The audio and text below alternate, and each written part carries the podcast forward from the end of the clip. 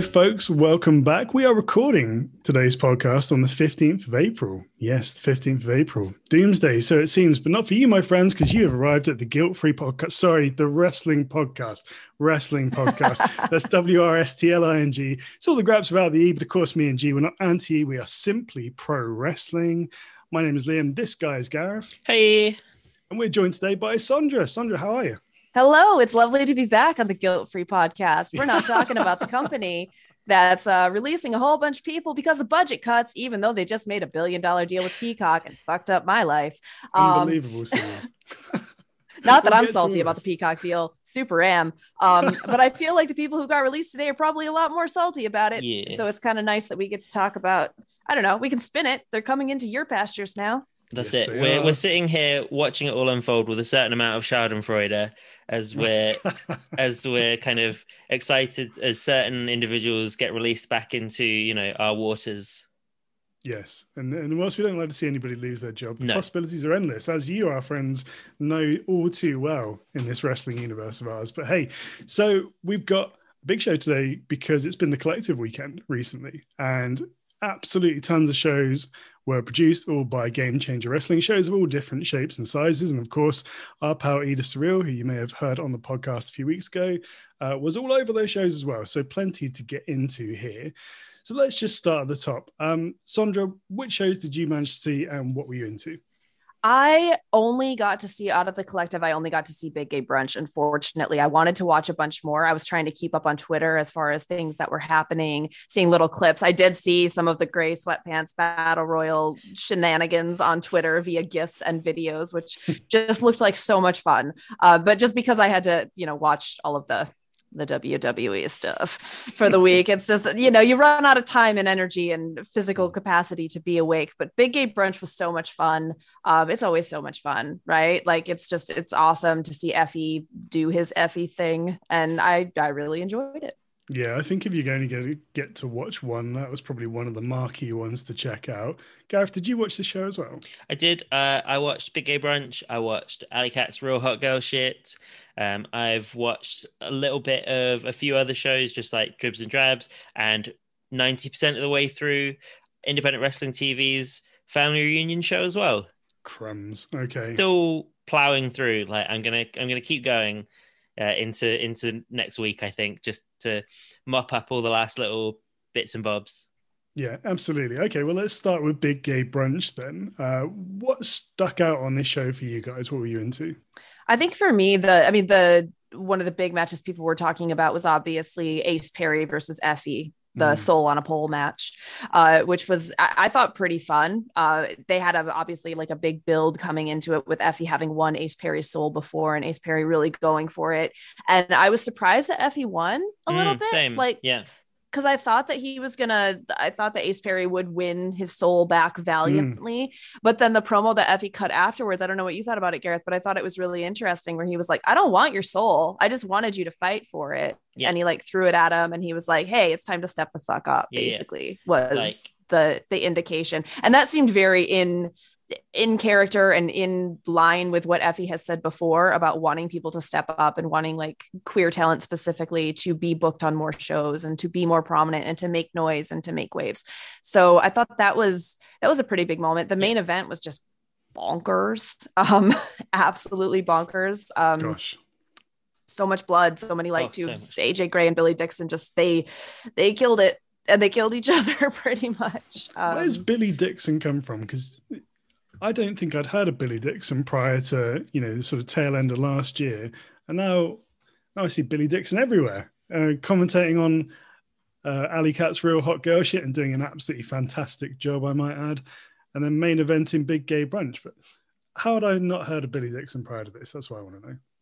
Because I wasn't really familiar with Billy Dixon either before his match with Effy at um at Fight Forever that we talked about when they had their main event. Yeah. I know he's a promoter. I'm trying to figure out which company. So he He was behind like the Cassandra Cup recently and Butch Okay. Vigor. Because I know he Okay, does bits with that makes Wrestling sense. Magic as well, actually. Yeah, he's somebody that's kind of burst into you know our world in a in a strong way. Yeah. And I I really liked this as you know stylistically as a main event here, just because it goes against like the kind of trope of what you maybe expect from you know big gay brunch and lgbt wrestlers in general. You know you're not expecting bloodletting and hardcore action. Because you expect it to be the light fluffy comedy yeah. fun stuff right? Which i think is why queer talent tends to get booked as like the sideshow act or mm-hmm. as supporting characters. And i think having this be such an actual hardcore death match i think it was important because it showed that you know like you, you can do anything. Like it it doesn't have to fit in the the big glittery box that we try to put it in. And i love mm. the big glittery box. The big glittery box is like 100% where i feel at home but it's it's good to show that the talent can branch out and that you don't have to like you don't have to limit yourselves. No. just because it's a queer show it doesn't have to be all pride flags you know? Yeah. Yeah they're wrestlers at the end of the day, it, so they yeah. can they can do what they want. It felt a bit like a kind of watershed moment for you know the you know uh, LGBT wrestling. Like you know we can do every kind of wrestling. Mm-hmm. We're, we're not 100%. yeah like you say we're not just a sideshow because it feels it like big gay brunch itself is evolving with yeah, it absolutely. you know what i mean like mm-hmm. as a show and as a concept because it feels like it's becoming you know it, a sub promotion of its own mm. obviously they had big mm. gay brunch the first one and then big gay block at fight forever felt like a moment like it felt like an event unto itself it was mm-hmm. one of my favorite parts of fight forever so it's like i'm very much looking forward to what i assume will be big gay brunch in dallas i yeah. 100% Absolutely. plan to go you know we're, we're and that's there, one of the Sondra. things yeah, we're going to be there together. It's going to be awesome. It's one of the things I'm looking forward to most next year. So I could definitely see Big Gay Brunch, but you know, like you say, is almost like a sub promotion to itself. Like I could see, you know, not being a fan of almost anything else necessarily that GCW might have presented as part of the collective, but you'd have fans that would potentially just tune in for this. Right. Yeah, I think is is interesting. It'd be interesting to kind of see see how far it can go. You know, because you've you know you've seen you've got GCW have relaunched JCW as like a sub brand now. So you know who knows if if this doesn't become its own running sort of half a dozen or more shows every year or something i think i think there's definitely room for it in the indie wrestling ecosystem and i think because there is such a variety of talent represented too right the show definitely had a mix of like new upcoming talent and then more established like your Effys and your Ace Perrys and your Billy mm-hmm. Dixons, even though I'm not as familiar with him, but he's obviously been very prominent. AJ Gray, too, has been around for a while and has been all mm. over the place. So it's it was kind of cool to see like your Dylan McQueen's and your, you know, like all the people in the Twink Gauntlet and then the main event scene that did feel huge. Mm-hmm. I think mm-hmm. it's it's also interesting to me that Effy didn't put himself in the main event. And mm they mentioned on commentary like he wanted that to be the main event. He he didn't want it to just be about himself. Yeah, it, it kind of I do feel like the soul on a pole match felt like almost like the passing of the big gay torch. Yeah, it really did. And I like that. I like the because Effy tends to get fired up, right? Like he's one of those odd wrestlers and one of those odd characters for me where I'm always behind him because I love what he does. And I think that he's so talented and so business minded and so just like he has all the pieces put together. We've talked about that before. But when he gets in the ring, he normally wrestles as a heel. And I'm just like, I want everyone to beat him. Like he's almost that mountain that people need to climb, you mm-hmm. know? And like, I just, I want that. Like, I want people to top him. yeah, I, well, I think that's important, isn't it? You, you, need to have those characters in wrestling who are the people you know you have to beat to prove, almost prove your worth in kayfabe, and like he's yeah. very much right. one of those people. You know, a victory over sort of Effy on especially one of these shows seems like a big, big deal, and you know, mm-hmm. so the mm-hmm. fact that obviously he's not he's not sort of laying down metaphorically for everybody in on these shows. You know, like he is a big deal. So it'd be really interesting to see sort of who who can and does beat him on on future shows. Yeah, I'm a big fan of Ashton Starr. Mm. I'd like to see more from Ashton Starr's Ashton great. Starr. Yeah, yeah, I was very impressed um, with the stuff from Fight Forever. I haven't had a chance to watch Big Gay Brunch yet, but I imagine it was more of the same. Seems like a very talented individual indeed. Yeah, he's somebody really, who's really on the app mm. for sure. And I really liked the Edith Surreal Devon Monroe match too. Um, I know, like we talked to Edith when was like a couple weeks ago, whenever that was. Um, and I've been a big fan of Devon Monroe as well. Mm. Like I think in the past couple of years, he's really starting to make waves and make a name for himself. He seems like they both feel like talents who are kind of like on the cusp of mm-hmm. something. Mm-hmm. And Yeah. like if they can just get more repetitions in and start to work more places and get noticed a little bit more, I think they're both going to be like big, big stars in like a year or two. Absolutely. Yeah, definitely. And I think the world opening up is going to help that as well. For you know, sure. Tours to Japan become a possibility. You, you do see a few people popping down to Mexico now. I don't know how advisable that is necessarily, but that you know that things like that are absolutely crucial. And you know the amount of people that used to come over here to the UK and you know get a season in as well. So I think in a way, you know, a lot of these sort of younger independent talents have been hampered in terms of their Mhm. development albeit not necessarily in terms of the amount of spotlight that's on them. So it's a slightly odd mix there in that they're getting more more eyeballs, but not necessarily the experience they might have got had things been open. Mhm. Well, because I think everyone's been obviously because the world is not open yet and whatnot. It's been hard for talents who can't work with more veteran performers. Mm. Um, Mm. and so I think that they've, you know, everyone's working really hard and really good, and you can tell that there's all of this untapped potential, but it seems like they just kind of need someone to guide it because when you see it like a lot of the IWTV wrestlers as well they they wrestle each other a lot and not a whole, like there just aren't as many people to come in who are like at that like peak level I guess. And I think the world opening up will be helpful. Like you and I you guys and I were talking enough air. We would love to see Edith Surreal go over to Japan like Yes, and yeah. how how great that would be for her you know? We're- absolutely. We're starting the campaign for Edith to Ice Ribbon. yeah. Yeah, Yappy, if you're listening, expect a DM from us shortly. uh, yeah, yeah, 100%. And I think that's one of the real challenges that the current independent scene faces, not just in the States, but in the UK as well. But but certainly, you know, with regards to the GCW crowd,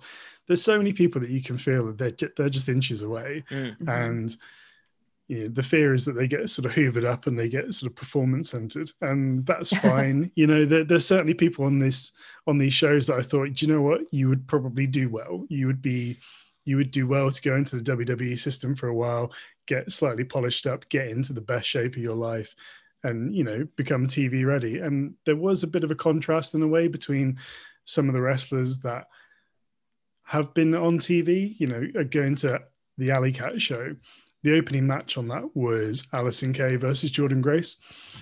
And it's, you know, it wasn't, it didn't shoot the lights out, but it was an utterly professional performance. You know, they're, they're just so, they're, they're two people that have been around for a long time and put on bangers everywhere. And you just felt very safe in their hands. Whereas matches, other points in the show, maybe less so, a little bit more shaky. And you, you really need to pair people like that with the less experienced performers. Get, give them the chance to you know have the opportunity to wrestle with an Allysin Kay or Jordan Grace and get pulled up in that in that regard. Mm. Yeah, unfortunately, I haven't gotten to see that one, but I mean, that match sounds like I mean, that would match would happen on TV. You know, like I could Yeah. see that match happening in. The, you know, we, it's baffling to me that Allysin Kay isn't signed anywhere. Maybe she just doesn't want to be. Maybe she's Yeah, like, maybe she doesn't want to be. happy. Yeah, it, it really surprised me. So, yeah, that that opened real hot girl shit. Like that felt like it could have it that could be a, a main event on shows all around the US. I would have had it higher up Yeah. personally. I can understand why they did open with it, but yeah, it seemed like an odd choice to me. Um, let, us talk about this one for a bit then, because Gareth, if you watched this, right? Mhm.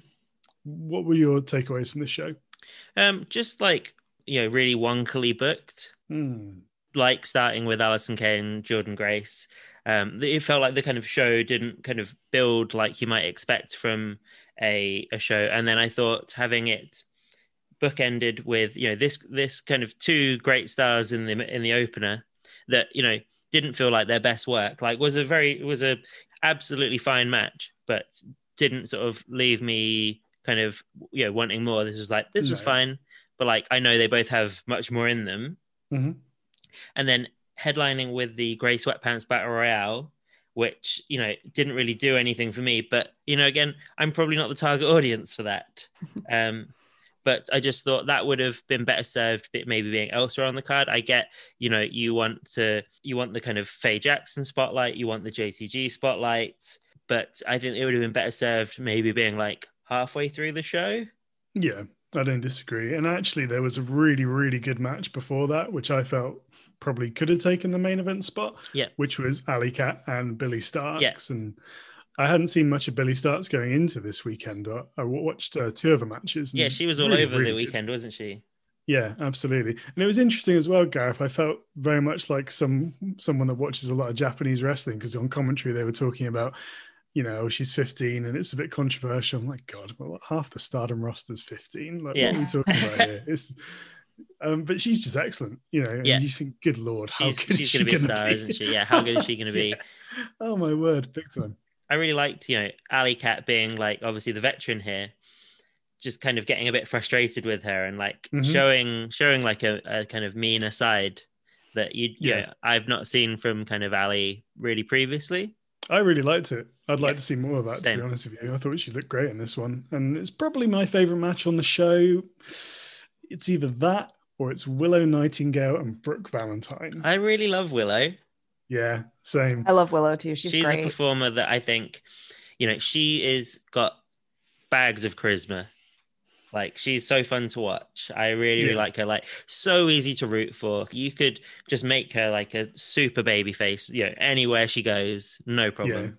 It's crazy to me that the bird and the bee haven't been picked up by somebody yet as a Mm. tag team. That would make a lot of sense too. Solo is she's so good, isn't she? Solo seems like someone. She's another one that I'm just baffled that hasn't been signed, Mm. and Yep. you know, and she's talked about. She's like, no, I, I totally would go somewhere. that Yeah. would be Yeah. great. Weird. Um, to be able to have money and things to wrestle. Solo's probably the most physically imposing wrestler I've ever seen live. Yeah, and she's like, Yeah. she's five foot tall, but I she's just didn't still expect just like, Anything that I saw, I didn't expect because you know she was so much shorter than I knew. Uh, I, I thought she was, and just jacked to the gills, like, Mhm. crikey. You know, it was it was just yeah, she was incredible. She wrestled Millie McKenzie, I think it was, at a Pro Wrestling Oh, Eve that show. sounds Gareth, great. Oh, Yeah. it was, yeah, and she was just a killer in it as well. She- Like muscle mass to like you know square inch ratio on a person, probably the highest I've ever seen. yeah, absolutely.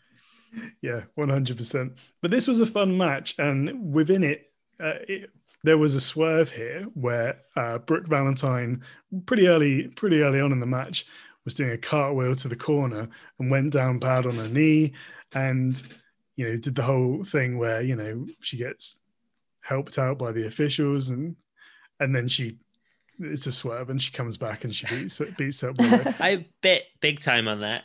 So do I, and I think Really part well of the reason why I was really into this as well was because I just watched night one of the Acid Cup or day one of the Acid Cup, as it were, and there were so many incidents on it where things went wrong. So I'm just thinking, oh no, not another again, one. yeah. You know, I was sort of conditioned to think everything's going wrong. I mean, that's part of the independent wrestling oh, experience, right? Oh, One Like hundred just, percent. oh, the ring broke. Oh, That's it. someone didn't show up. Oh, Someone's whatever. Like, It was it, and you know, I think because of that, I just I totally fell for this. So when she turned on her and she was absolutely fine.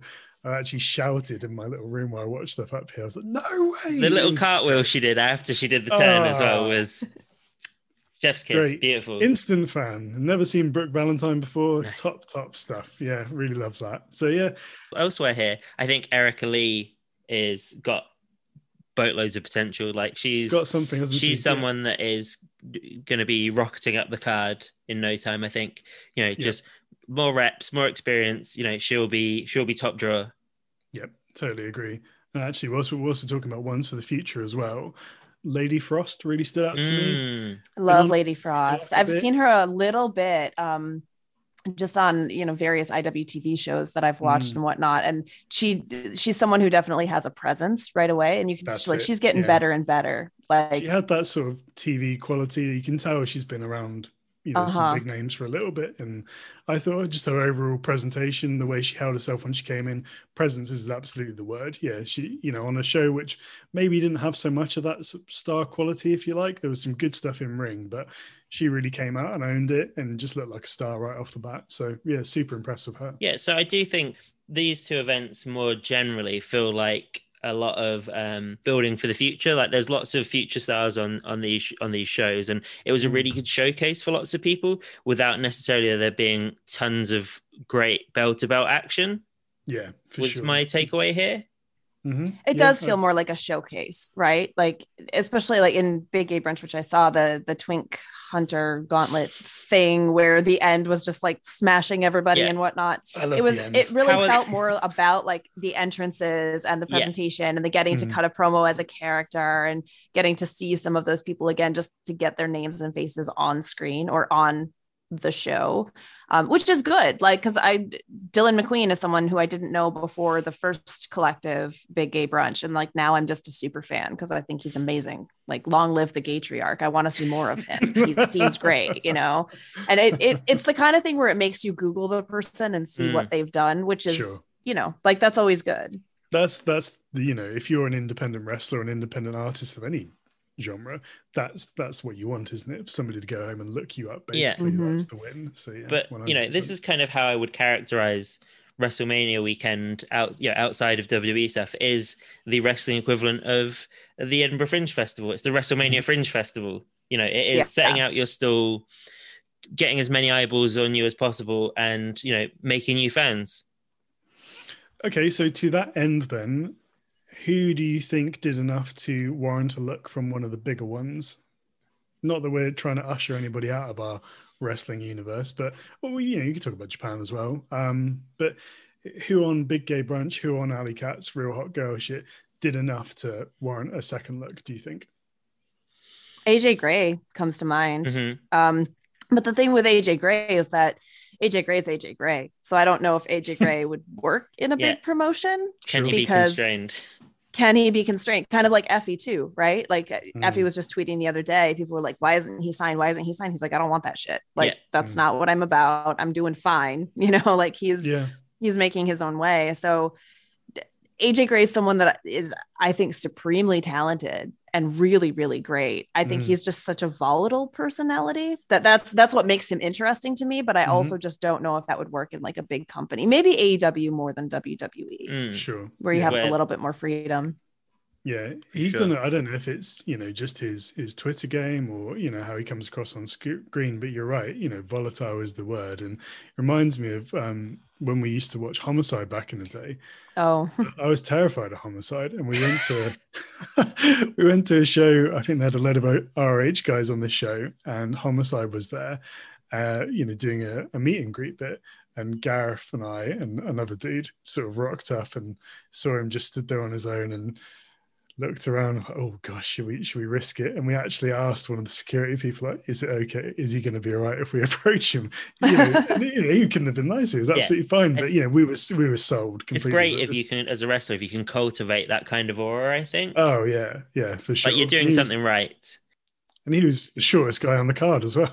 there's not heaps of people that have that aura no, no, one hundred percent. And also, just a side note, Homicide's back in Ring of Honor in a second. As well, so that's pretty cool. oh, is he really? Thing. Yeah, absolutely. Yeah, absolutely. Reason to check in with ROH soon. But yeah, okay. So AJ Gray, you, I- of course, you can make the argument for Effy, of course. and you alley know, cat Of course. as well top quality stuff. Yeah, one hundred percent. Allie Katch over the past year has gotten so much better. Like, I cause think Alley Allie Katch's Cat- always been very, um, like she's always been good and she's always been really fun to see. Like she was a Black Label Pro staple, so I've seen her Mhm. live a bunch of times um, before I moved, and so, like, but I think she was at that point like a year ago where there was just little things that she needed to put together, and I feel like over the past year we've seen her put them together Mm. and Sure. she's really elevated her game which is awesome to see like i if if she wants to be signed somewhere i hope that she gets signed somewhere because she deserves it and has worked her ass off and is very very good Mm. and i think just like her personality and stuff does shine differently than a lot of people Mhm. Yeah, and that's what you want Yep, couldn't agree more. I think it's you know it seems almost criminal that the end aren't like ruling a major tag team division somewhere. Ah, yeah, yeah, what talk is me going through on with one. that Yeah, absolutely. So that's that's Yeah. one of my takeaways, and I think I think Trish Adora brings a, a ton to the table as well. hmm Yep. You know what? I really love JD Drake as well. Like that, I just want to go back JD and draw, draw a little line underneath that, that match and say his match against MV Young was was fantastic. Like I, you know, that Mm. was that was probably probably my favorite like straight up and down wrestling match on that card. Interesting. Okay. And I suppose another name I'm going to chuck in there is um, Holidead as well. Yes. oh yeah Just super cool. Great aura. You know, why not link her back up with um, Thunder Rosa, maybe? Again, I'm not trying to get rid of anybody here. We'll, we'll take all we can get. But, you know, she's got something, right? You know, She does. Deeply Absolutely. cool, very good in the ring, real presence again. And you could just imagine her with a big sort of heavy production entrance, not the fiend esque, but along those lines, you know, it could be very but something cool. very spooky Becky would be very cool. Yeah, definitely, definitely. She's another one who I saw live and was a bit, you know, threatened by. Just very. yeah, what she does, definitely has know? a presence when she comes Yeah. out when you see her live. I saw her and Rosemary in a match Oh, wow. uh, for Shimmer, and it was yeah, it was intense. Deary me. Okay. Yeah. So there lots of people there.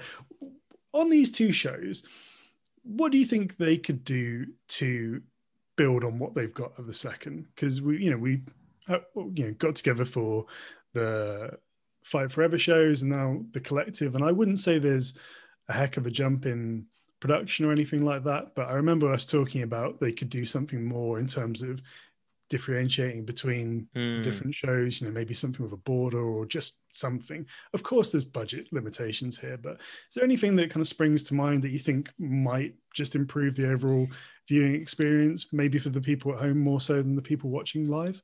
I do think if you're going to kind of keep making, you know, keep doing these kind of shows regularly, I think if the ones that you're going to bring back year after year, even just down to having their own apron for the on the ring, so you Yeah, know exactly what you're watching, I think would be a nice little touch. Hmm. that would be a good kind of like visual thing for sure, just to kind of I don't know indicate where you are in the show. And Mm. Mm. I think, like we were talking about, I think for, with Fight Forever, having some kind of overlay or border or different graphics, which I mean, they are capable of doing because they have graphics on the screen anyway. So, and that's not something that would take a lot of money or whatever. Like, I mean, people on Effy knows how to do it for Twitch, you know, like he, he uses OBS and whatnot for his Twitch streams. And a lot of the wrestlers are doing that. So, even something simple like that would, I think, add to the visual production of Mm. it.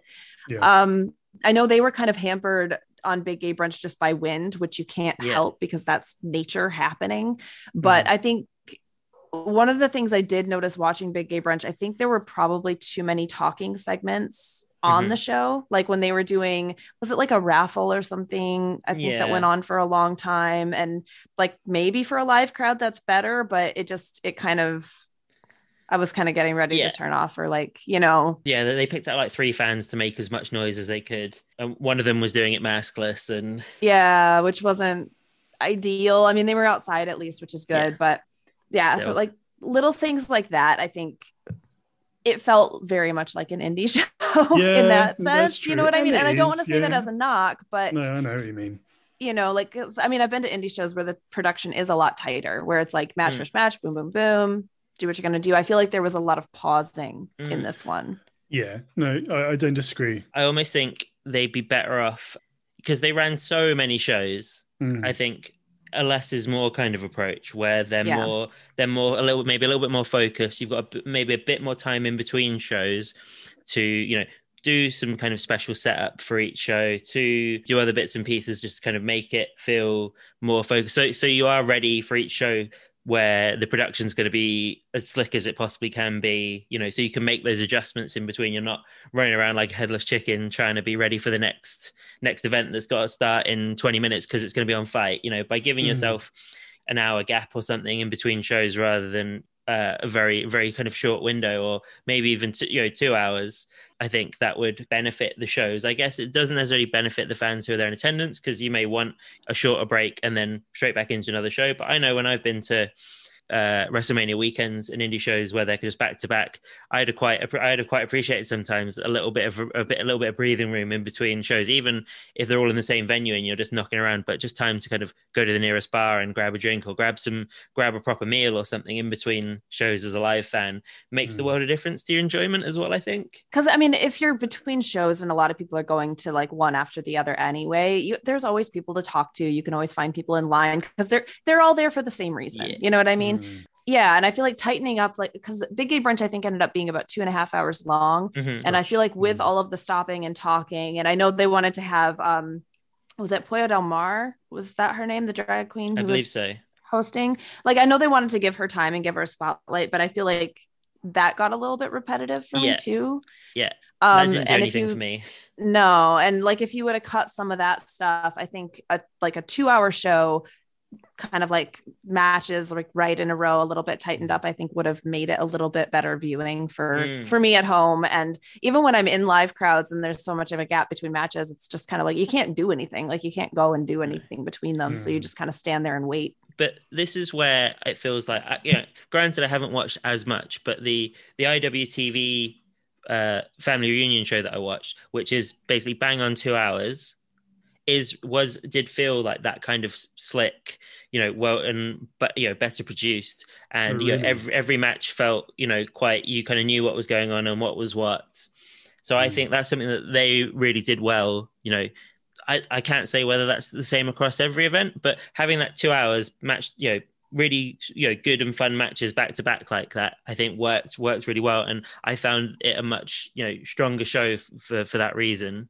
Interesting. Okay. Well, whilst we're on that, then, when, you talk us through that show, what were your highlights, things that you'd recommend anybody go check out? Well, you know, again, it's just that that one show that I've, and I haven't even got right to the end yet. I've still got the main event of uh, Edith Surreal uh, challenging for challenging Lee Moriarty for the IWTV title.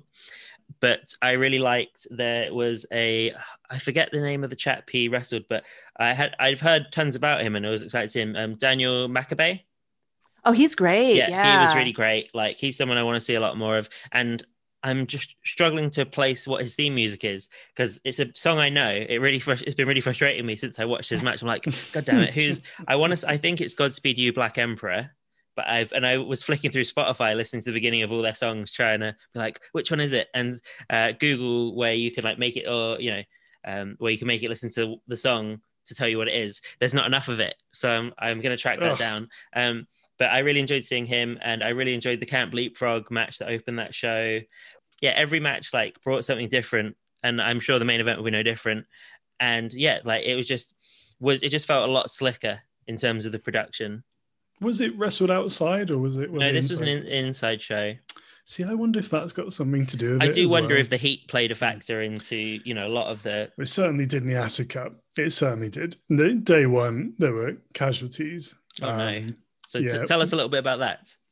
Um, okay, so well, the reason I was so interested in the Acid Cup going in was you had Tankman, who's fantastic, and I love. Pod. Edith, really excited to see that one. Um, but the the real draw for me, if I'm being completely transparent, was the four luchadors that they had booked for the show. So they had uh, they had Laredo Kid, they had Dragon Bane, they had Aramis, and they had Ares. And I'd seen plenty of Laredo Kid. He's top draw, no questions there.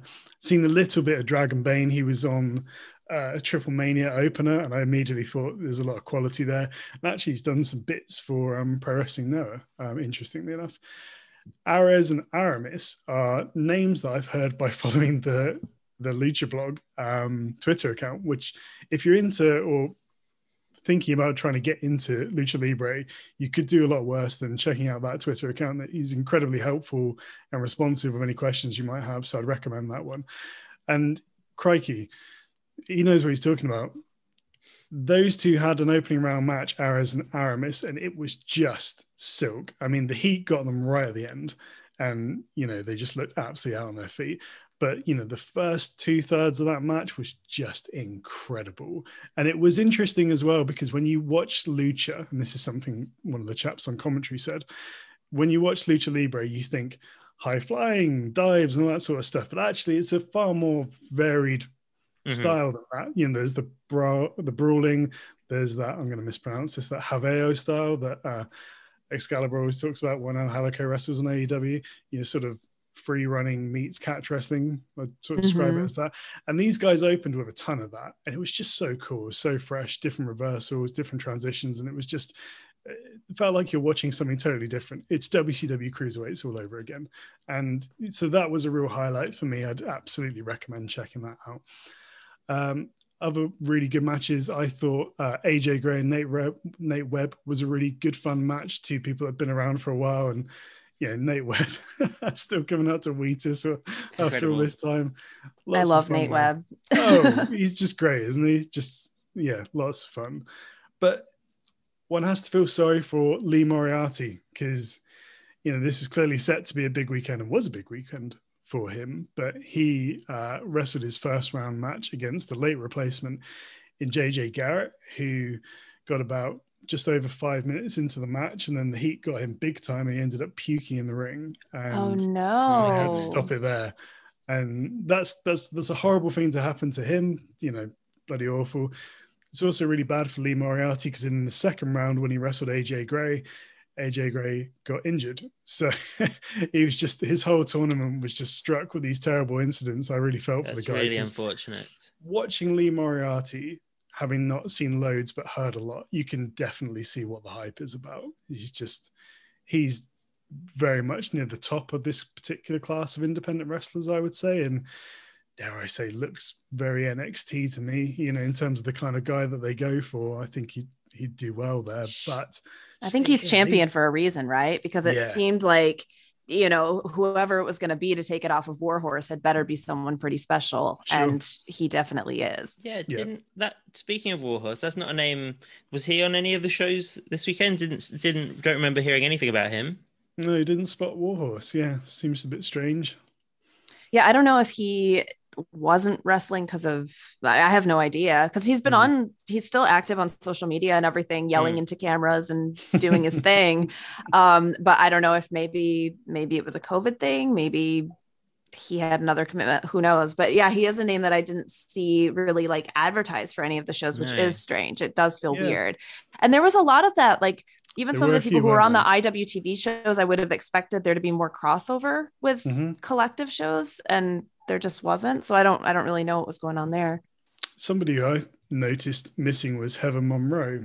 Somebody I think is very, Hmm. very good, um, and has spoken often about kind of being stuck on the West Coast or what have you, with regards to not being able to get on too many GCW shows. But was she on IWTV, Gareth? Or I I I haven't sort of I haven't seen enough to to say if she's on it elsewhere, but she wasn't. She didn't uh, pop up on the uh, initial initial show. Yeah, it seems a weird one, but yeah, no, there's, there were a few misses. Somebody I wanted to raise as well, and you might have seen more of him than me, Sondra, is Cole Radrick. Have you seen much? i've seen Cole a little Radrick? bit of cole radrick not a whole lot but a little bit and what i've seen i've liked a lot for sure Yeah, I was super impressed. He felt it feels very sort of naughty's Ring of Honor, Gareth. You know, like that Mhm. sort of.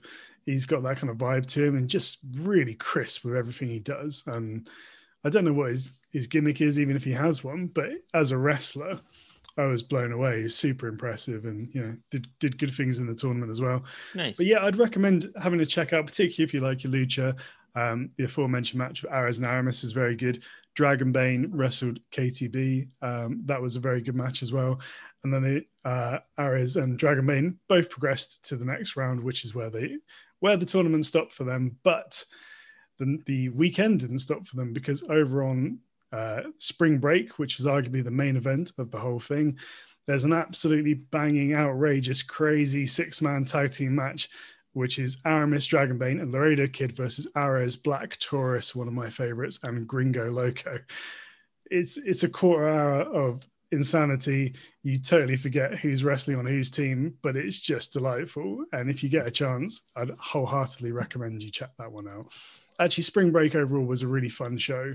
Uh, Lio Rush was doing his Blackheart character again, which I think is really cool. I feel like he should do it more. You know, that Mm. should be, particularly if he ends up in Japan. I feel like that should be his thing. You Mhm. know, so that was really decent.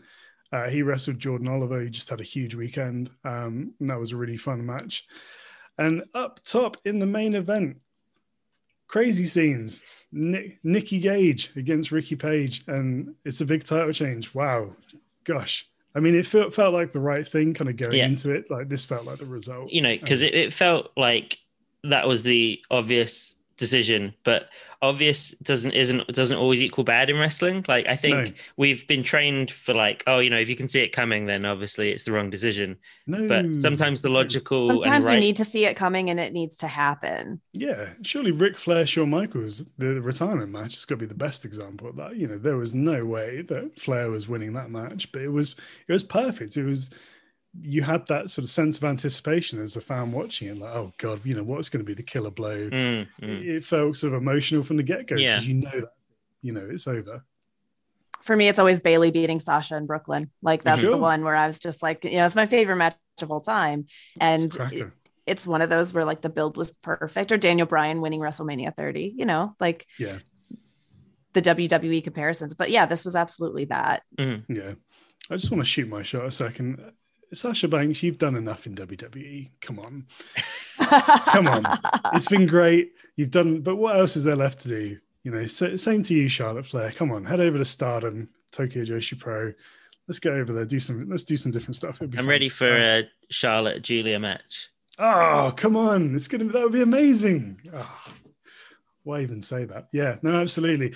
So crazy stuff in the aftermath of this match, though, when Nick Gage is confronted by Jon Moxley. what? what is going on here? You know, so Moxley was on the Bloodsport show, which I haven't had a chance to check out. Um, probably going to peep the main event because I hear um, his match with Josh Barnett was very good oh, indeed. I'm certain, yeah, yeah. Um, but yeah, are we seriously going to get Nick Gage versus Jon Moxley? Is that the world we're living in? Looks, looks like it. Wow. Like words fail me at this point, which is not great for podcasting as a medium. But like Nick Gage and Jon Moxley, are you serious? what like... is going What is going on here? What's what's Tony Khan up to? right. well, there was there were those rumors that Nick Gage was supposed to be in. Uh, he was supposed to be a secret uh, entrant in I forget which show it was, one of the pay per views he was supposed to be at, and then he got injured or something. Oh, I really? I didn't even hear about that. Yeah. Well, Nick Gage is getting a lot more. I mean, he's obviously been prominent in the independent scene. He's been a name for a long mm-hmm. time. But the um that A and E documentary series, or no, it's it's Dark Side of the Ring yeah. is doing the Nick Gage sure. one, not the A and E one. But I mean, he has an episode of Dark Side of the Ring that's focused on him. So he's going to be getting mm. a lot more notoriety from that too. And I'm really interested to see where he goes. Mm-hmm. Nick mm, Gage yeah. is a very interesting human being. Oh yeah, what yeah, character? Definitely. Yeah, well, he's like modern day New Jack, but not completely insane. But like, won't know, actually murder you. Yeah. won't actually kill you. Yeah, for sure. He's it weirdly was... wholesome. Yeah, yeah. Like, and like vocally coming out on the side of trans rights. Yeah. Yeah. Yeah. MDK said trans rights, and I love it. Like, he's yeah but in his own way, yeah, it was perfect. Yeah, he's an enigma. He's just an enigma, and I think he is one of those characters in wrestling where you're just drawn to him. Yeah, like you're just kind of like, I want to see what he's going to say and do next. Somebody you know, you, you, can't put in, put him in a box. You can't pin him down. You don't know. No. You know, I, I think that's that's really intriguing, and there's not enough of those kind of you know wild men. There's like the cowboys of pro wrestling. Yeah. Yeah, one hundred percent. It was. Um, I was just looking up. It was uh, the show that Matt Sydal debuted on. He was going to be Matt Sydal, apparently. Oh, really? Yeah, yeah. Apparently, wow, so. that would have been say, such a different. Like, can you can you picture two two like more separate people than like Nick Gage and Matt Sydal? So, so Tony, we can we couldn't get Nick. He's hurt himself, but we got Matt Sydal. Just, what a oh, disparity there. Not not that either one of them is like better or worse. Oh, They're just no, so no. different. Matt was doing good stuff over there the second. Yeah, yeah, he's great yeah, for sure. So there you go. That was um that was spring break. That was a really fun show as well. And certainly contrary to the Acid Cup shows that I watched or the Alley Cat show, there was a packed crowd for this one, and that was something that surprised me slightly because the crowd was somewhat sparse for those other shows, and I think that probably hurt how they felt, how they came across on on FITE TV as well, because they even production wise, they have the commentary much louder than the crowd. So you're already kind of wrestling with that a little bit. And I, I think that's something because you know when you go to an independent wrestling show, that's generally the, the the standout thing, isn't it? The the crowd interaction, how loud the crowds are relative to mm-hmm. a mainstream show. So that's a bit of a miss, in my opinion. If they could address that, that'd be that would be useful, I think. Yeah. So you know, overall, what what were both your sort of takeaways from this weekend? Like in conclusion. Hmm. There's just so much wrestling and so yes. much of it is good. And it's it's great to be spoiled for choice, I suppose. It's kind of how I, I feel like I come away from every WrestleMania weekend that way. Um, where there's just such a variety of stuff on display, even just within the collective. Like talk about Spring Break versus Bloodsport versus Big Gay Brunch hmm. versus mm. Real Hot Girl shit. They're all such different shows, and I think that's really cool. Yeah, so it, it, makes me sad that I can't watch all of it, but at the same time, it's like I love that there's that much of a variety out there. Yeah, something for everybody. And I really feel like if you're WWE and you've got all those different people under contract, well, at least you had. Um, you know, if you've got all those people and you've got all these different TV slots and you're broadcasting all these different places, different countries, why wouldn't you seek to emulate something like this where you present different things for different people, truly different things to different people, mm-hmm. as opposed to, you know, hours and hours of content, which, although sort of I'm not saying there's any issue with the quality, but they're they're pretty much singing from the same hymn sheet. You know, there's no real difference in NXT to SmackDown or to you know 205 Live or what have you. You've got broadly the same kind of stuff.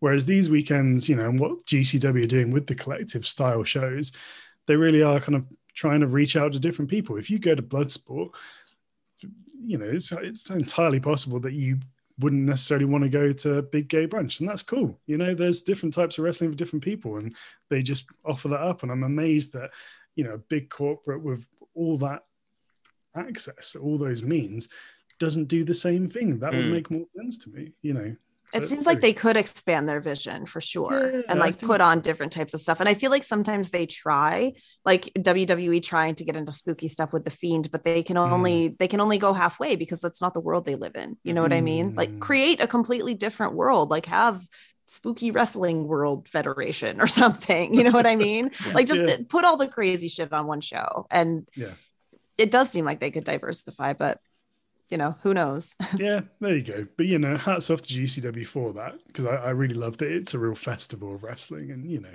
you get to see lots of different things for lots of different people. And if you get a chance to ingest it all, then you really do come away having you know witnessed a, a full palette of professional wrestling as opposed to any one overdose on a particular medium. So yeah, it was good stuff. Little gripe, I'd love to see the production improve slightly. You know, mm-hmm. there was there's a whole section on the Acid Cup where I don't know, something went wrong with a mic or something like that, and they were down for about 20 minutes. You got the guy who's on commentary doing the ring announcing. I mean, just little things like that mm. would just slicken the whole thing a bit. I want it to look and feel like independent wrestling because I like independent wrestling, but just as the guy watching it on his TV as opposed to sitting there live, there's just a couple of tweaks that would improve that ever so slightly. So that that's all. They don't need to move heaven and earth, just a couple of little no. things. But yeah, for me overall, good fun weekend excited to see where this batch of independent wrestlers goes as we hopefully continue to open up the world and more touring options are available. I think they'd all benefit from that, and you're going to get some cracking wrestling this time next year. I just it, I can't wait to finally be back in crowds in a. WrestleMania weekend. It's it's it's a little bittersweet watching it from home, I suppose, just because you know it's it's been two years since getting to like be with everybody Jeez. at WrestleMania weekend and stuff, mm. which is crazy, but it'll be worth the wait. I'm really looking forward to Dallas.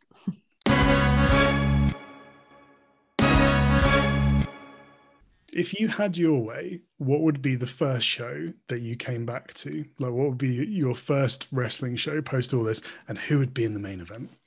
Oh, probably. That's a really good question either one of the black label ones since I haven't gotten to see them obviously in quite a while. Um, but if Big Gay Brunch were the first one that I came back to, and it had some really killer main event with mm. like Effy building up a story online or something, like, or give me Effy versus Warhorse and have it actually end instead of them beating up the referee like it did at Black Label, like, because I was all hyped for Effy versus Warhorse, and then like it ended up being to set up an angle for uh for Tampa that never happened because Ugh. COVID happened and it ruined everything. Um probably big gay brunch because I would say kaiju big battle, but I feel like I want to like I feel like I want to get back into like a, a more regular wrestling show yeah. and then like celebrate with kaiju at the end of the Absolutely. night. You know what I mean? Yeah. I'm picking up what you're putting down. Yeah. G Money, what are you talking about? Probably be really down for a big gay brunch as well. But in terms of not maybe not the necessarily the main of that main event of that. Uh, I'd love to see Calvin Tankman have it, you know, at the at the top of a card uh, this time next year. Yep. Solo and, Darling too. Like oh, if we man. could get Solo in a really prominent spot on one of those versus shows, Calvin I think that would be awesome. Okay, right. I've Solo my, Darling versus Calvin Tankman would be brilliant. Bucket. I've, I've got okay. I've got my I've got my main event. I want for a, for a show. Calvin Tankman versus Samoa Joe. Oh, stop it. I was going to say that. Yes. Oh my gosh. oh my gosh. Calvin Tankman. And that's possible now. That is possible now.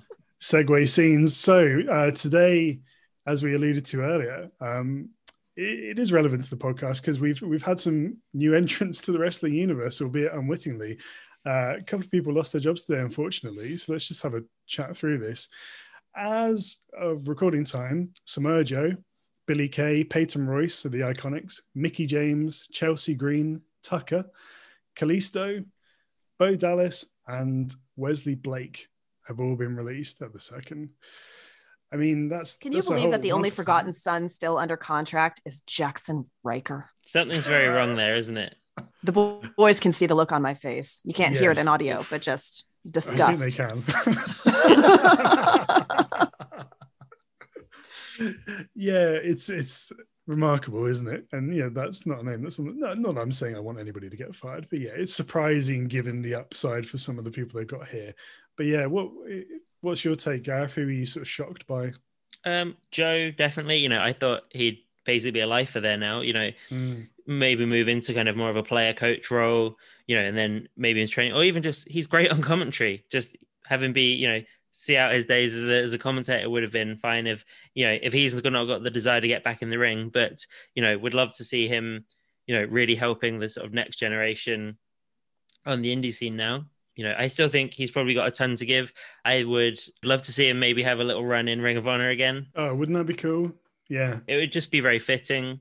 But you know, I would be I would be shocked if he's still wrestling if he doesn't end up over in AEW. hmm And then you sign CM Punk, and then you do Joe versus Punk again. Well, did you see CM Punk tweeted at Samoa Joe and they were like Did he? laughing about it? Yeah, they were. Oh, Um, I just saw it, and Samoa Joe responded like, "They never should have given me money." And CM Punk's like, "Yeah, they fucked up and paid us." I love those two. yeah, they're great. Oh. Um, Absolutely. Yeah, I, I do think that with a little bit of rebuilding, I think Kalisto can do really, really big things still. hmm Yeah, absolutely. And I think just the Iconics were like a perfect fit for WWE. Like they were so entertaining. Just breaking them up was just the worst call that they've made in a long, long time. wild, I think. wasn't it? Um, the same could be said of heavy machinery, arguably. Yeah. But, Mhm. yeah. I'll tell you, I'll give you a sleeper one. I think Bo Dallas is going to do good stuff, or at Mm. least he could do good stuff. Because you know, the early part of his NXT career was really good, He's still really Um, young as well. and he's really young as well. And I feel like in ring he can he can do bits, and yeah, I I wouldn't be surprised if he had a really decent run on the Indies, and you know, he's somebody that I could quite easily see over in Japan as well. Mm. You know, where he's got that heritage and whatnot. I could see him doing things in Japan. So yeah, My one wish for all the newly released talents when as and when they do start cropping up elsewhere, I do think that it needs to be we we never need to see the uh, oh the shackles are off now let me show you what I can really do gimmick has been done to death. We never need to see that ever again. I'm tired of it, and I think that's why some some people who have gone from WWE to AEW haven't really thrived as much as we would expect them to, just because they they do hammer that gimmick home so hard. Like, oh, I was somewhere else and I was chained up, and now I'm not, and that's a character for sure. But when it just is the only character that you do when you come from there, I don't think it's great It's played um, out. it is played out and that's why you know of course the chat is like oh are, are all of them going to go to aew are they going to make a play for them i'd say out of the list that i would like to see go there mickie james would be top of my list just because Yeah. i feel like the aew women's division needs that veteran presence and she can still go she's great He's Yeah, great still. Yeah, absolutely. yeah, yeah. absolutely. Hundred percent. And if this means we get another country music album out of her, then I'm all for it. here for it Uh, I, I tell you what match is now a possibility as well that I would I would love to see just for old time's sake. Samoa Joe and Chris Hero. Oh, crikey. that's true Because he. Hero hasn't popped up. I I don't believe he's wrestled since his release. No, because he's tweeting Dude. and stuff he's still like making And his got his name known and like he's not called it a day. So oof, yes, Oh, please. man. and especially like the world is starting to open back up with vaccines and stuff so it seems like more things could be possible Deary me. Opportunities are endless. Okay, well, you know, a sad day in some ways uh, for those chaps, but we welcome them to the wrestling universe. Sure, they're all going to do big things in their own right. Uh, Sondra, thanks so much for joining us once again. our yeah it's GCW been a blast Yeah, uh, we'll, we'll have to get you on for something that isn't GCW at some point as well. Just At to- some point, you need to send me those uh, Choco Pro matches, and then I can come in as like a new, never seen it before kind of. We'll have to we'll orchestrate that behind the scenes. next time there's a big Choco Pro show, we're we're gonna get you in front of that and talk that with you. I think.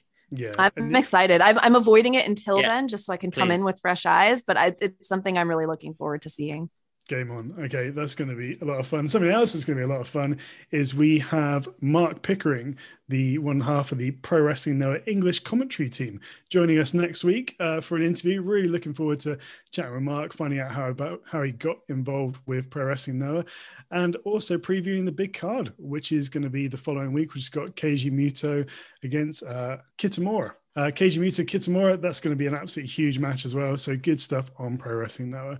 Okay, folks, that is pretty much us done. So, if you want any more bits in the meantime, check us out on the socials. We're at Wrestling Pod. That's Wrestling About the E. Sondra, I should have let you do some plugs. So, by all means, Oh, get your sure. shit in. um, I'm on Twitter at Sondra Ruth ITR. I'm on Instagram at Sondra Ruth. Um, you can also follow Queen Street Posse is the podcast that I do with Jen Louise every week on itrwrestling.com or wherever you get your podcasts. It's Queen Street Posse, the abbreviation for street, not the full word because Twitter wouldn't let us do the whole thing.